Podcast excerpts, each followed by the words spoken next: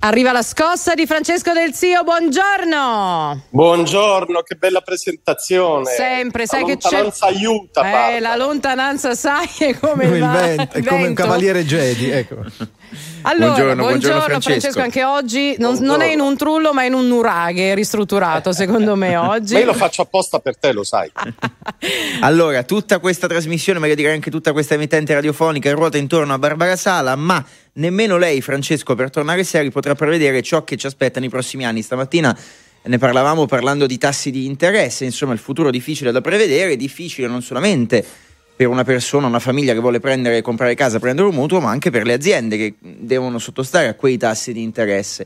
Oggi ci sarà un appuntamento importante, ci sarà il Presidente della Repubblica insieme a gran parte, forse tutto il governo per l'Assemblea di Confindustria. Anche lì si cercherà di capire quali saranno le sfide, noi diciamo genericamente così, delle, delle aziende per i prossimi anni. Esatto, Luigi. La scossa che ci aspettiamo oggi è quella che arriverà dall'Assemblea annuale di Confindustria che si svolgerà a Roma all'Auditorium. Perché?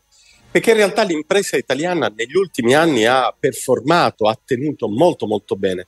Lo dimostrano per esempio gli indici sull'export. Eh, L'impresa italiana ha eh, costruito, recuperato, ha cresciuto molto la sua forza a livello internazionale negli ultimi anni. E tuttavia le sfide di oggi e dei prossimi anni sono sfide tremende. La stretta creditizia è già in atto, come sappiamo. Per le piccole micro imprese italiane è un dramma eh, molto molto difficile da gestire. Eh, il tema del lavoro è un tema sul quale il governo ha iniziato a incidere, ma eh, il costo del lavoro è ancora in Italia tra i più alti d'Europa.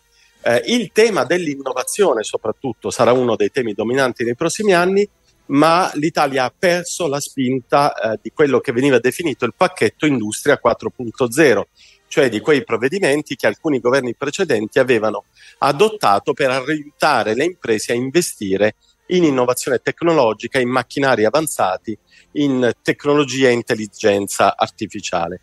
Ecco, vi ho fatto un super sunto di quello che immagino oggi gli imprenditori italiani chiederanno al governo di mettere in campo.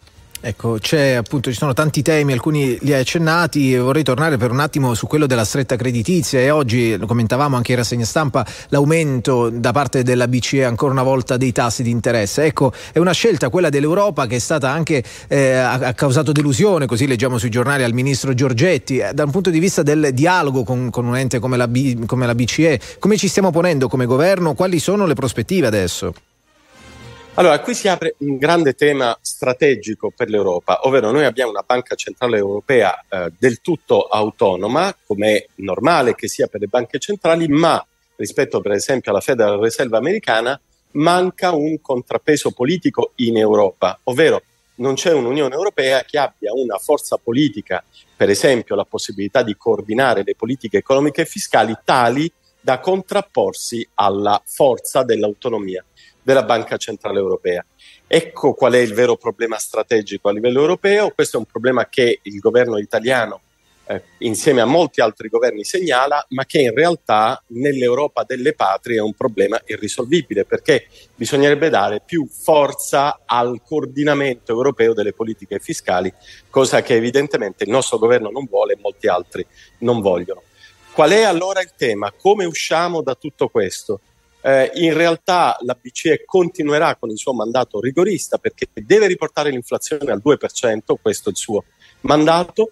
Quello che può fare il governo italiano è alleggerire al massimo possibile tutti quei pesi, quelle zavorre che le imprese italiane sono costrette a sopportare nella loro corsa. Citavo prima il lavoro, Sì. un provvedimento molto importante che ancora non è stato adottato sarebbe quello di favorire tutti gli investimenti in innovazione tecnologica. Questo è il gateway verso il futuro delle imprese italiane. Dai, staremo a vedere, ci torniamo su questo argomento perché riguarda un po' tutti, riguarda il lavoro dell'Italia. Francesco Del Zio, la scossa, appuntamento venerdì prossimo, buon weekend e buon lavoro.